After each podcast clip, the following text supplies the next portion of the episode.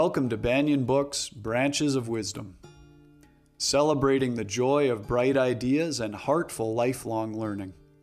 Branches of Wisdom is a series of intimate conversations with the world's most influential authors and visionaries. We explore spirituality and the human mind, ecology and culture. Most episodes are recorded with a live audience. You can join our live events and submit questions to your favorite guests. Check out our upcoming schedule at Banyen dot com. Since nineteen seventy, Banyen Books has been a rich oasis at the crossroads of wisdom and philosophy, offering resources for humanity's evolving paths. We're a locally owned, independent bookstore in the heart of Vancouver's Kitsilano neighborhood. Visit us in person or shop online at Banyen dot com. Please subscribe, follow, like, and leave your reviews for the podcast. And now, enjoy.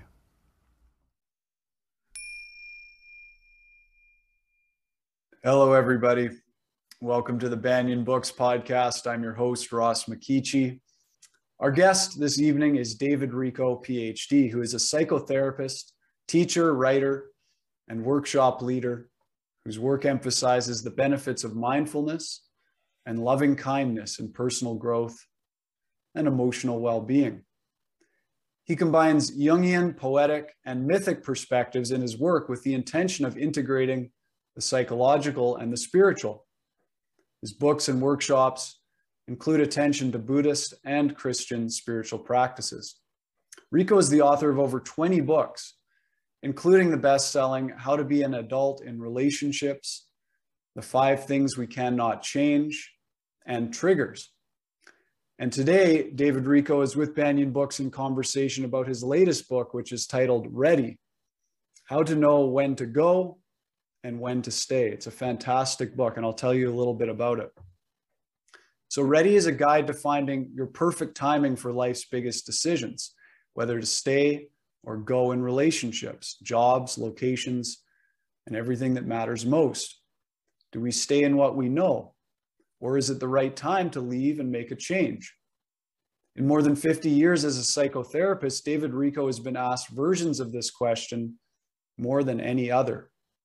He has coached countless people of all ages through agonizing decisions related to their partnerships, their career, their home, their faith. In Ready, he shares the deep wisdom we need to make these decisions and feel confident in following through. The book also looks at the mystery of timing, why we stay too long, why we leave too soon, and what it feels like when the timing is right. If you'd like to learn more about our guest today, you can visit his website, which is dave richo dot com. That's D A V E R I C H O dot com. Banyen community, please join me in a really warm welcome for Dave Richo. Dave, thank you so much for being here with us. Thank you. So you say that in your fifty plus years work as a psychotherapist, one issue's come up with clients more than any other, staying too long in what doesn't work. And then you say, on the other hand, there are times in life when we don't stay long enough. So these are the two possibilities of the question of whether to stay or go. I'm wondering, just for our audience so that they help them enter this topic, can you sort of expand on this a little bit to help them understand what we're talking about? Yes. Um, first, I want to say that this does not, the book does not uh, focus only on stay and go with regard to relationships. But as you mentioned before, it has to do with any question in life that um, activates you to make some kind of movement or recommends that the time has come to pull back and retreat for a while. So this could refer to, re you know, retirement. Is this the time for it? It could refer to uh, a change in how you relate to your family, to your work, to your religion, uh, to politics. Because our life is a series of movements, and some are forward into the next chapter, and some are deepening into the chapter that we're in. And when I was writing the book, the, the topic that uh, fascinated me the most was not the question of, is it about going or staying? The most wonderful topic for me was timing. It's a mysterious grace that comes to us. Uh, you just wake up one morning and you know today's the day, and you didn't wake up that way the day before. And if you wait for the next day, you may miss the opportunity. So I was very uh, taken with this whole idea of timing and how it seems to be in, um, in a realm that we have no control over. So when you have a friend and you're recommending, isn't it, hasn't, shouldn't you be making such and such a move? That kind of statement doesn't really respect the fact that we can't make a move until we're personally ready. And ready is more than just you're equipped to make the move, or you want to make the move, or you have no choice and have to make the move. Ready also means it feels right all over, and it feels as if the universe itself is joining me in this next step. So it has that sense of accompaniment, which to me is the essence, not only of our Buddhist practice, but also of our religious traditions, summarized beautifully in the twenty-third Psalm. Yea, though I walk through the valley of the shadow of death. So he made the decision to walk through, to go. Yea, though I walk through the valley of the shadow of death, I will fear no evil, because you are with me. That you is the mystery of timing. So you, when you feel accompanied by the universe uh, readying you to make the move or go deeper, when that happens, it's the experience of grace, the gift dimension of life. So that's what made this writing of this book so uh, wonderful an experience for me. Beautiful, and and it and it's it is a it's a, such a beautiful book. And also so practical and like usable. Like I could, I could pick up this book anytime and refer to a section on one of the obstacles and, and different tools and practices to help move through it. So that's, that's one thing that I really appreciated about it. Now, in the first chapter, uh, which is titled, What Makes It So Difficult to Go? One of the reasons that you name, and you name a number of them that we run up against for it being so difficult to leave a situation that we likely should, is that we believe we are here to endure rather than to be happy. In that section, you write, no situation or relationship produces happiness every minute. When a low dividend of happiness comes our way, we can temporarily reconcile ourselves to it. But at the same time, we remain on target when we keep seeking a higher dividend anyways. And then you highlight the words at the same time give us a clue to the difference between a healthy tolerance of pain and an unhealthy enduring of pain. So I'm wondering if, if you can help us explore more deeply that, that difference between healthy and unhealthy toleration of pain in terms of enduring a situation. First of all, um, I'm glad you brought up this question, because so many of us were brought up with the belief that the purpose of our life is to endure whatever pain comes our way and to stay put in painful relationships or in painful situations in jobs or in life in general, and that we are successful when we endure. And of course, this word endure comes from two Latin words. The dure part means hard. And so what happens is you harden your own spirit when you choose to endure. And the alternative is, I'm here to be happy. And this, of course, sounds like selfishness, sounds like narcissism, but that's because of all the training in how we're here to tolerate, to endure.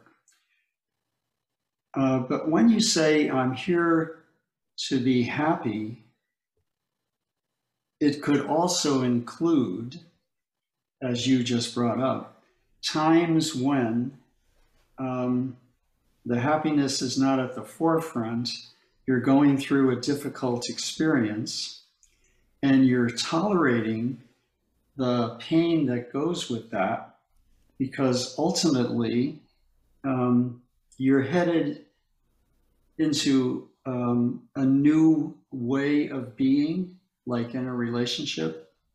So it's painful to go through the time in a relationship when there's been a betrayal, when your partner, for instance, has been unfaithful. And now you're going to therapy to see if you can work something out rather than just break up, which is what the ego jumps to first. But um, th- that kind of pain is more like the pain of a medical procedure. It's helping you ultimately toward wholeness and health. Whereas the other kind of pain, which is the enduring, is simply staying put because you don't believe you deserve anything better. So the main difference is, I don't believe I deserve anything better. That's the unhealthy enduring. I believe that if I tolerate just this much pain, I will get to the point where things will be better, and I can already see that happening, and that gives me hope. That's the healthy style of tolerating.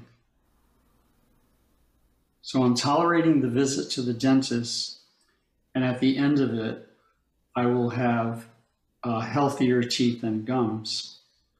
That's different from, I'm just going to put up with um, a continual toothache, uh, and that isn't going to take me anywhere.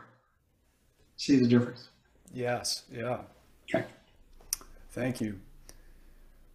But the main thing is that the belief is held in every cell of our body. You're not going to remember one of your parents or teacher or priest say, you should endure pain. You may not have heard those words, but somehow you got the impression that that's what you were here for, especially when you saw that other people were already doing that. That makes me think of the, the practice that you outlined called the sorting practice. Can you tell, tell us a bit about the sorting practice? Uh, yes, I uh, really like that I came up with that idea. What I'm suggesting is that some of what we learned in childhood or in recent life is really no longer appropriate for our level of adult development. And I will give an example. And uh, it's time for us to sort through the beliefs that we inherited, either from family, society, school, or religion, and to ask ourselves, which ones help me be a person of integrity, healthy expression of love, and service to the world? and which ones simply repress me, inhibit me, and criticize me. So, simple example. Kindergarten, and the teacher says, line up and don't talk in line. So I look back at that experience, and when she said, line up, she was giving me very good advice for a lifetime, because all through my life, I will be standing in line at the store, at the bank, wherever I go. I want to be respectful of the line, not try to get ahead of people, and not let people get ahead of me. So that was good advice. When she said, don't talk in line, uh, I'm going to sort that one out. I'm, I, I am not going to follow that when I'm standing in line at the supermarket. I will talk to the person ahead of me or behind me if I want to. Um, so I'm sorting out what is still useful and what is no longer useful. Maybe that's the best summary of it. Yes. And, and I have my whole list in here of various ways you can do the sorting. But the most important thing is, What is in, what did I receive that helps me grow? And what did I imbibe that only stops me from advancing into my full adulthood? So such a message as you're here to endure, we definitely want to sort that one out. And uh, I think you can really do it. I think you can sit down and look through the various messages and uh, decide which ones you want to keep, keep following, yeah. And which ones no longer work. Well, they maybe never work to begin with. Right, right. Okay, thanks, Dave. And I'm, I'm jumping back a little bit here to another one of the of the reasons that you say we stay in situations that we maybe shouldn't. And one is that you, you say we are caught in addiction or codependency. Now, in that section, you write, um, our challenge in all this and in any issue regarding leaving a situation that doesn't work is to find a way to transition supportively. This really stood out to me, so I'm wondering if you can talk about what that might actually look like to transition supportively, either out of a relationship or a work situation or any other life situation. That if you are leaving a relationship um, for whatever reason, mm-hmm. that you do it with integrity, uh, that you don't ever try to that you don't ever disregard the sensitive feelings of the other person, that you make the change very respectfully of others' um, worldview that may not be able to accommodate your choice. So for instance, if you are uh, telling your family who who are um, who are um, of course of another generation, but also um, very um, tied to traditional beliefs that don't accept other lifestyles, and you want to say, um, I'm going to be marrying someone of my own sex, that you don't just you don't just drop the bomb. You uh, supportively try to help them understand your choice, and that you're very patient with how long it may take for them to accept you, to accept your choice. So in that sense, um, we're acting responsibly when we make choices because we want to respect the limitations of others in accepting it.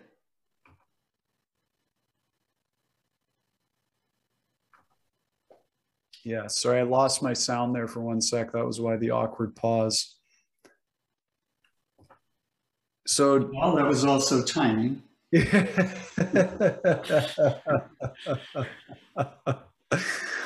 don't have to fill up every minute with talk. Yeah. I wasn't sure how long you had stopped for. Now, uh, now, chapter two is what helps us move on. And you talk about situations or relationships where things are, as you say, stubbornly mediocre, insipid, dully dragging on, and us with them. You write that things will never be so good as to make us want to stay. They will never be so bad as to make us have to go. Use the term ambivalence to describe our experience when these painful, stifling situations are prolonged. So I'm wondering, I, this seems like such a common thing in our world today, to be kind of st- stuck in this sort of mediocre, it's okay, it's not the, the worst, it's not so great either situation. How can, how can, for our audience, how can they properly identify when they're kind of stuck in a, in mediocrity, in a situation where, you know, it's, eh. Well, you wind up with a joyless existence and you're stuck in inertia. Body at rest tends to stay at rest. And the worst thing about it is that it's acting against the central drive in every human, which is to make that journey, what Joseph Campbell calls the hero's journey. What is, what is meant by a hero? A hero is one who um, keeps moving on in accord with his or her or their calling. What is the calling of every human? To um, express the, um, the fullness of who I am in the context of love and integrity. So in order to do that, um, you would have to be making some kind of um, continual um, set of steps that uh, move you along in the process. And you can't do that if you're in those doldrums that you just described, or, or worse, if you're keeping yourself in those doldrums and making do. Making do is not the style of an explorer, which is what we're called to be. Explore what? Explore the inner life of ourselves and the world around us so that we can see where we fit in this tapestry of uh, continual evolutionary change. Change in what direction? In the direction of more consciousness, more love, and freedom from the three poisons. From the Buddhist point of view, the three poisons of our enlightenment: greed, hate, and ignorance. So I'm here to move away from the primitive impulse toward greed in favor of generosity. I'm here to move away from the primitive impulse toward hate, toward love, to move toward love. And I'm here to move out of the primitive impulse to remain ignorant in favor of accessing inner wisdom. And I also want to bring all three of those into the world around me as my form of service. None of that can happen when you're in inertia. It's saying no to the most exciting of all the possibilities that a human life could possibly face. It's the possibility of becoming sane, spiritual, and saintly. I see those three as our true calling. And by the way, uh, I presume your store has my other book, uh, which is about this topic. It's the one before this one. Um, and um, I can't think of the title. Triggers? It's, is it Triggers? No. Oh, how to, be an adult, about, um, how to be an adult in relationship? No, it's, uh, I know what it is. It's Wholeness and Holiness. Oh. How to be sane, spiritual, and saintly.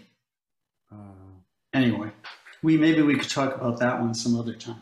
I'd love that. But anyway, uh, let's go back to your questions. Sure, sure. So, okay, we're still we're still talking about being stuck in a situation where it's likely we should be moving on. And one of the things you tell us is very common is we deceive ourselves. There's self-deception going on, particularly in, in relationships. And you talk about the five A's in relationship, which need to be present for, for a healthy relationship.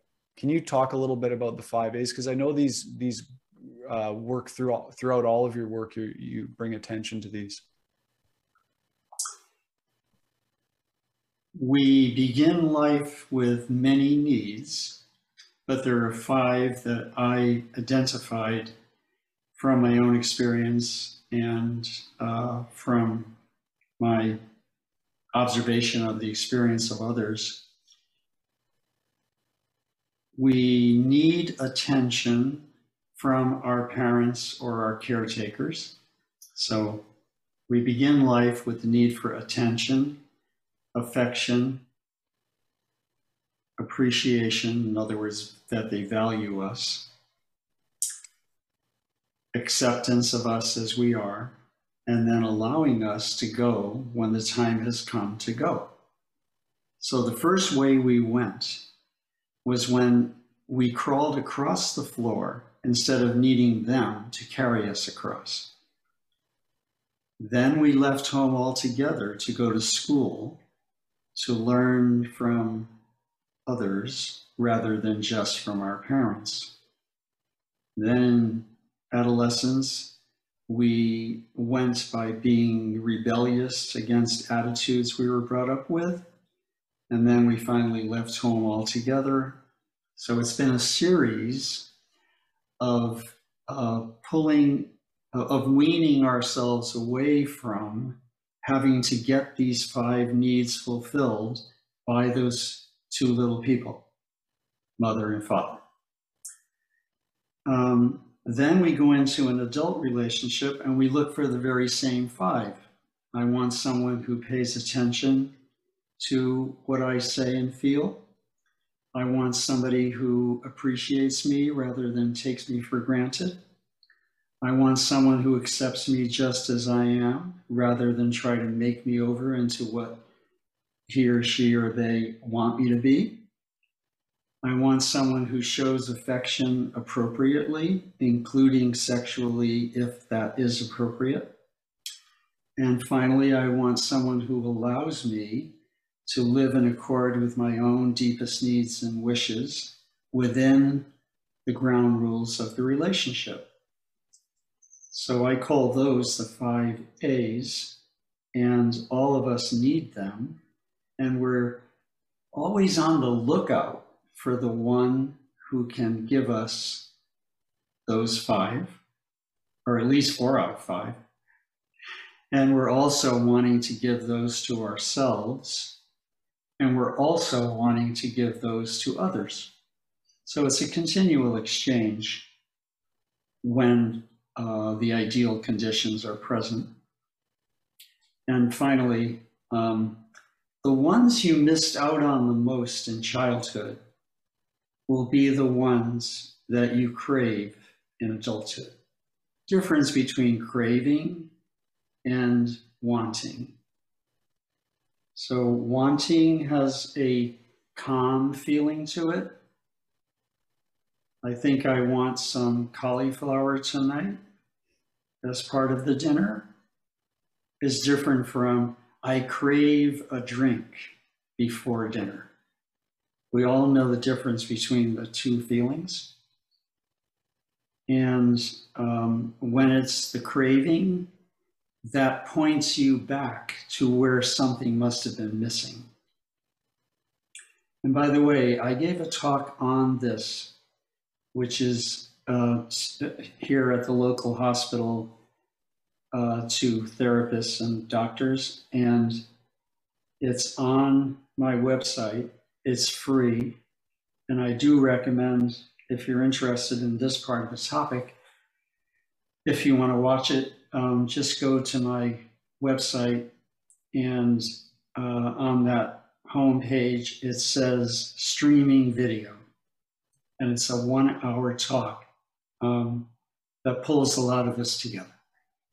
Wonderful, thank you. And again, uh, Dave's website is dave richo dot com, dave richo dot com if you want to find that. Now, we've been talking about being stuck in a situation that we should probably leave. The other side is the possibility that maybe we're facing a situation that we're trying to pull away from too soon, and we really, it's a growth opportunity. We can, we can refresh that. How do we, how do we start to decipher that? Let's say, let's say even that we've come to the realization, okay, maybe we should stay in this situation, but we're still not quite sure. Where do you recommend for us to kind of start our process of investigation and decision-making around that?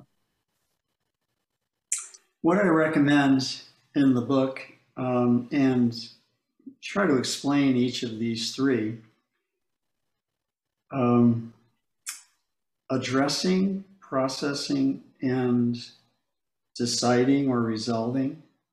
So to address is to look directly at what's happening and to say it out loud. Say the emperor has no clothes. Say we need some help. We need to go to therapy. Say I'm unhappy in this relationship. I want, but I don't want to leave it. I want to have it work better.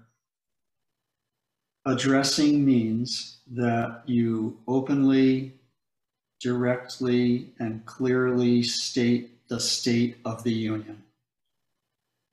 So that's number one. And uh, right away, uh, half the people are not on board because, again, we haven't been trained to say it hurts. We've been trained to endure.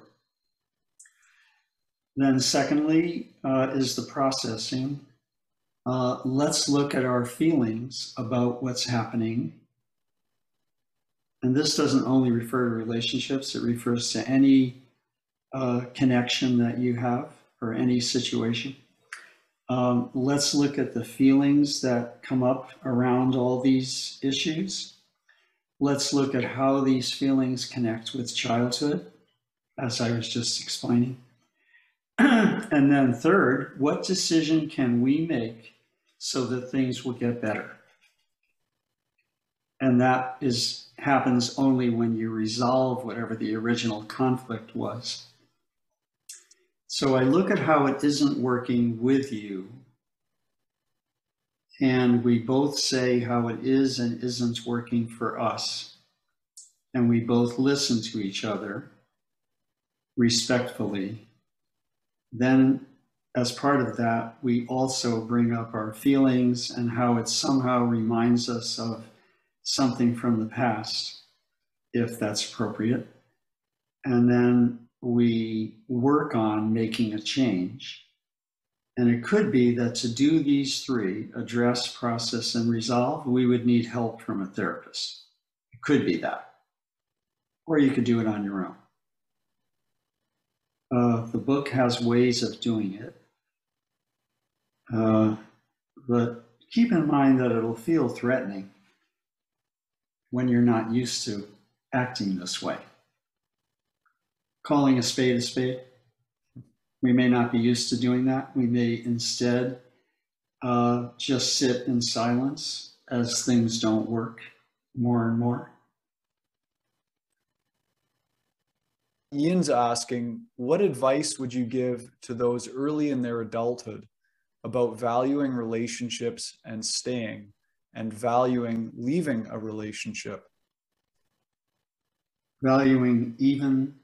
What advice would you give to those in their early? No, no, the last, the last phrase was what? Oh, so, uh, and valuing leaving a relationship. So advice about valuing relationships and staying, and valuing leaving. That both would happen respectfully, as we've been saying. Um, it isn't really advice, it's more um, recommending that everything be done openly, um, I remember a phrase from history, President Wilson setting up the what was then the League of Nations, now the U N. Open treaties of peace openly arrived at. And I've always remembered that phrase, openly arrived at. Um, that you're always wanting to be open about your agenda. Like, this is what I'm up to. This is what I'm looking for. I'm not finding this here, but I believe it is here. I believe uh, it can work. And so I want to do what it will take so that that can happen. But if it can't work, um, I want to be very sensitive to uh, what it feels like at your end, and ask you to be sensitive to what I need to do at my end. So it, it all um, turns on the idea of respect. Um, there's another question here from Ashley. She's just wondering if, will this book be turned into an audiobook? Uh, yes, I, they are planning that. I already uh, heard from them, and they are going to put it. Do you also sell audiobooks at your store? Um, we sell physical copies of audiobooks. So if it's on C D, uh, we would sell it like that, but we don't sell like the M P threes through our website so far. Oh, okay. Yeah. Yeah. Maybe yes, it will be. Okay. Wonderful. Thank you. So you can listen to it in the car. Yeah, yeah. I'm curious if we can talk a little about, a bit about the practice of loving kindness in all of this and the role that it plays. Loving kindness is a practice in Buddhism in which you aspire for happiness. You know, what we talked about before as what may sound selfish, but the... Um, The practice is so beautiful, you can see that it's not about selfishness. So, may I be happy first. We say that first. These are actual aspirations that you can say out loud or silently, or you can just um, enter into the feeling spirit of these statements. And you begin with yourself. And then there are concentric circles around you. So around every person is the first circle. Those are our near and dear. Second circle are the people that we see every day, but we're neutral toward them, like the male person, the neighbor, the teller at the bank. The next one are uh, the people that we have difficulties with, that we don't like or don't like us. And finally, all beings. So may I be happy, may those I love be happy, may those around me toward whom I'm neutral be happy, may those I don't like be happy, and may all beings be happy.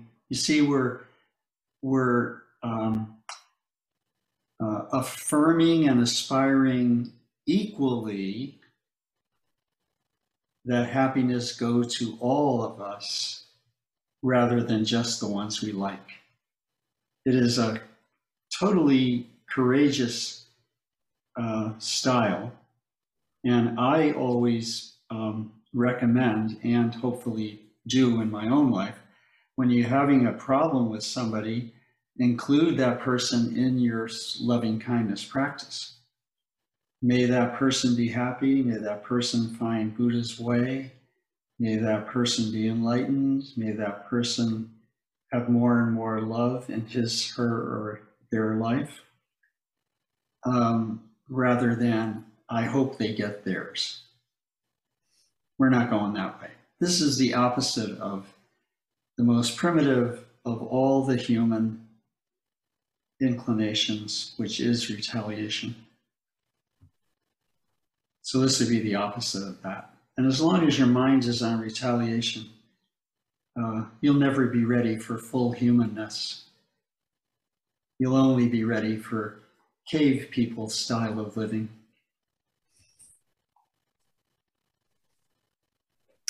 Thank you. There's a question here from Alan, and Alan is asking, what are the signs or indicators that it's time to make a major life change from a situation that works in a lot of ways, but also doesn't work in important ways? Thank you, Alan. That's a very good question. And I do address that in the book at length. Um, mainly it's about um, making the decision about your priorities. So here I am in a job that pays well, and so I don't want to leave from that point of view, but uh, it's also a job in which uh, I feel as if um, my talents are neither being respected nor expanded, and uh, I'm at the stage in life when I want to advance in my skill set, and that's not happening here. Uh, so is that a priority? Um, the most major example would be, it pays well, they seem to respect me, but they are doing things that are unethical, so I need to go, if that is your priority. So you make the decision on the basis of um, what seems most important to you. But when you uh, read the book, you'll find other examples of what I'm referring to and other ways to make the decision. But always remembering that no decision can happen and feel good all over unless the timing is right.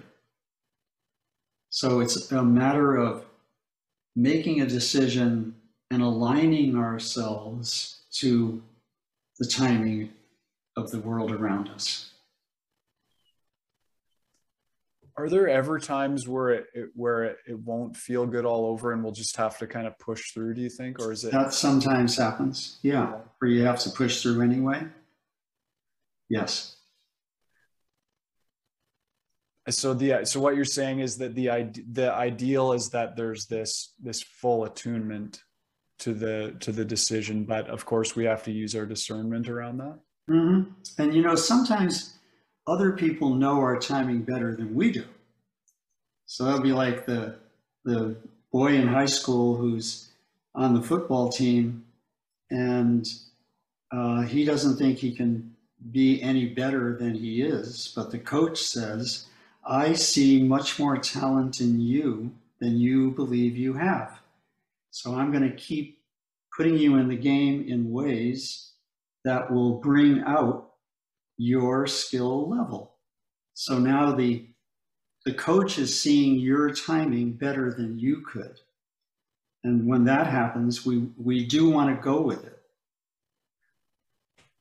So the people who really care about you and support you, the allies around you, when they encourage you, it's really important to pay attention to it. It's not as if you have to slavishly follow it, but uh, it certainly has um, meaning. And so you do want to listen to it. And you can tell the difference between somebody who's just rah-rah about everything and somebody who has really looked into you and knows, uh, yeah, you're ready to step up to the plate. And I support you in doing this. And uh, my comment is based on an intuitive sense about you. When you hear that, uh, I believe it's really important to pay attention, even though you yourself may doubt it. We were brought up to doubt ourselves. We weren't brought up to trust ourselves in many instances.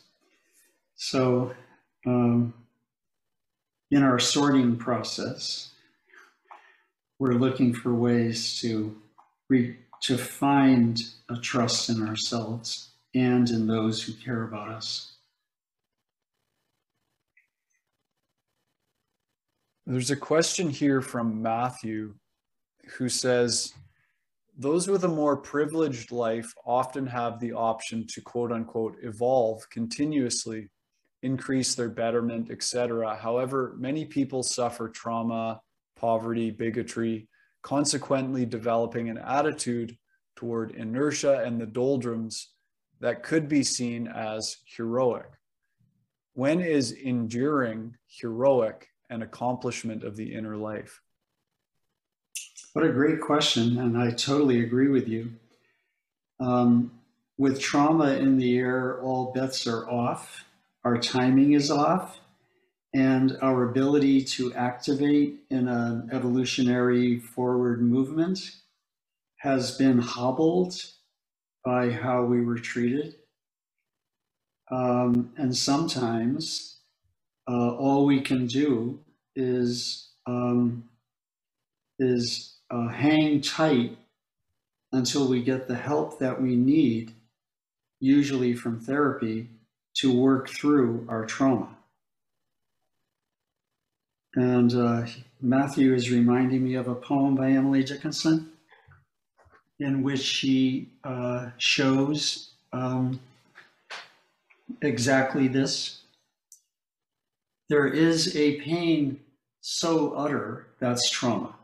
There is a pain so utter, it swallows substance up, then covers the abyss with trance, so memory can step around across upon it, as one within a swoon goes safely, where an open eye would drop her bone by bone.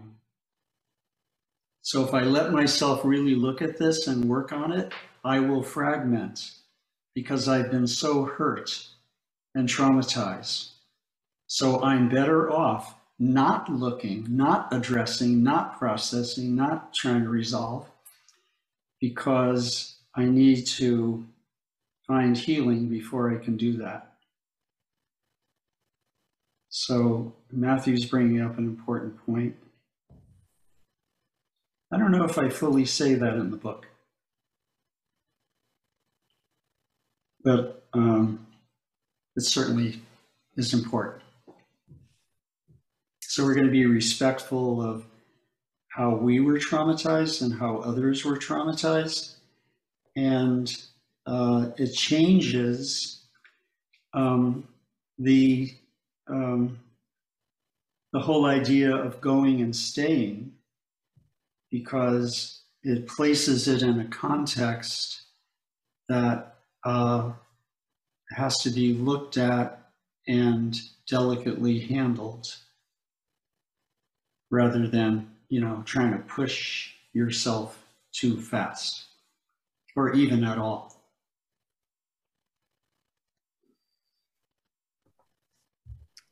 On the note of pushing too fast, chapter five, and you touched on this at the beginning, how excited you were about exploring the mystery of timing. And I'm wondering if you can talk a little bit about the relationship. You cover a lot in the book, this relationship between timing and readiness. That uh, the timing kicks in, and when it kicks in, the universe is saying, you're ready, but you yourself may not feel that you are. And so you uh, can't really take the step, or so you believe. And sometimes um, the universe um, forces you to take the important step. I'll give an example. And sometimes it just uh, lets you miss out. So a simple example would be in The Wizard of Oz. Dorothy knows that she has to go, go away to protect the dog. So she does go. She only gets as far as meeting the person who then will become the wizard. And he convinces her to go back home. In other words, she was ready.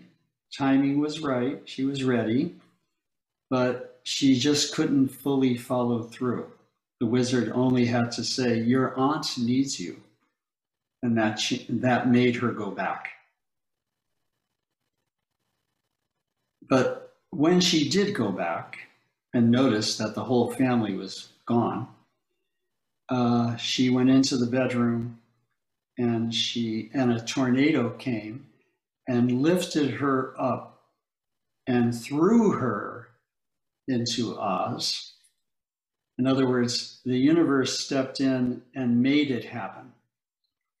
So that happens for us sometimes. We just feel like, hey, I'm suddenly here, and I don't know how I got here, but something happened and put me here.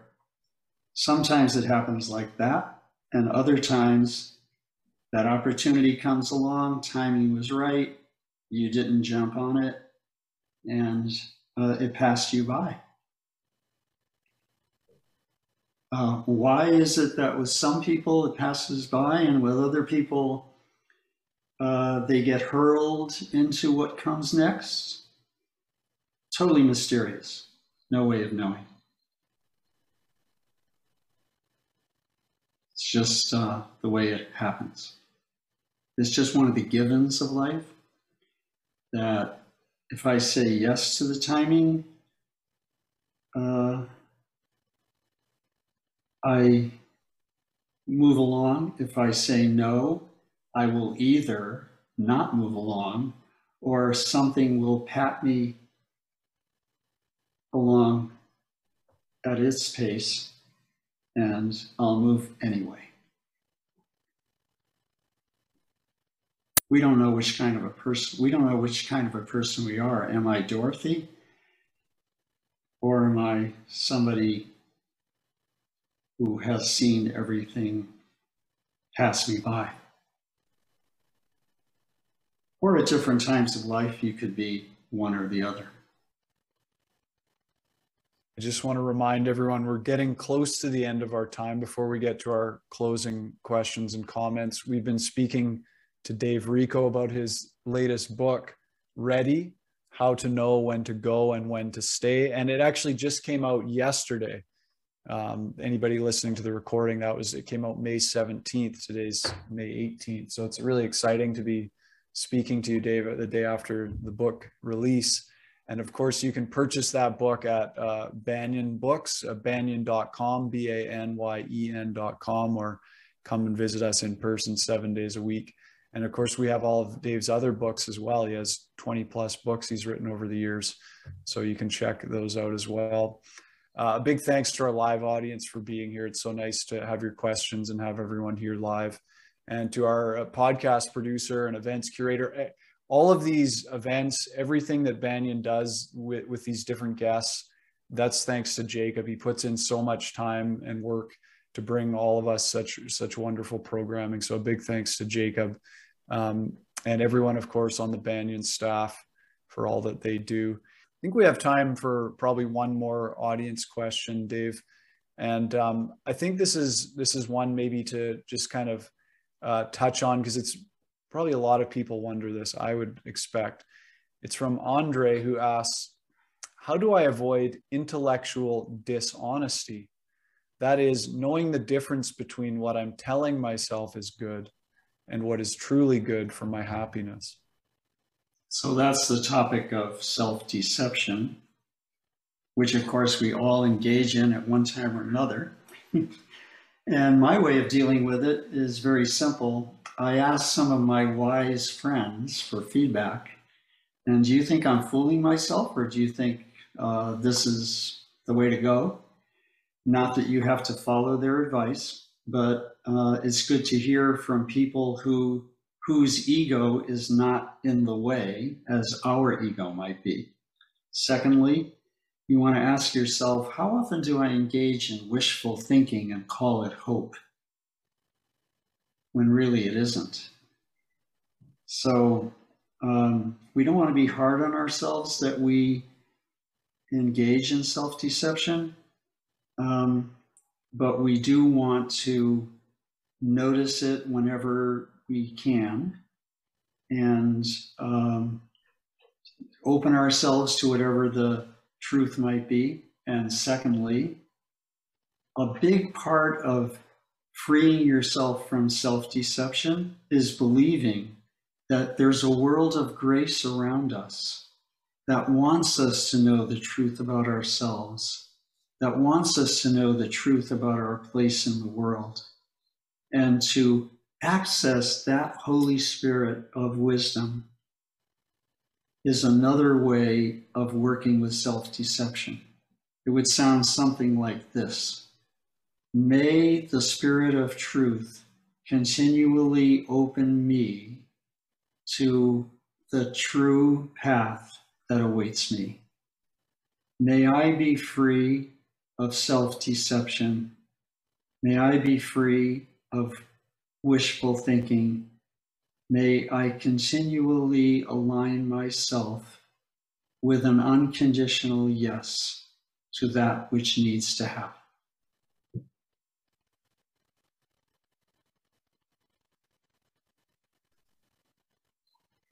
That's beautiful, and a, I think a perfect note for us to end on. Dave Richo, thank you very much for your time and, and sharing all of your wisdom with us. Well, thank you, Ross. I really appreciate having been here. Thanks for joining us for Branches of Wisdom, a podcast of Banyen Books and Sound, Canada's spiritual and healing resource since nineteen seventy. Our podcast producer is Jacob Steele. The show is edited by Abdo Habani. And I'm your host, Ross McKeechee. Watch all our conversations on YouTube by searching for Banyen Books, or listen on your favorite podcast platform. Please subscribe, follow, like, and leave your reviews and comments. We love to hear from you. For all our live events, books, and more, visit us at banyen dot com.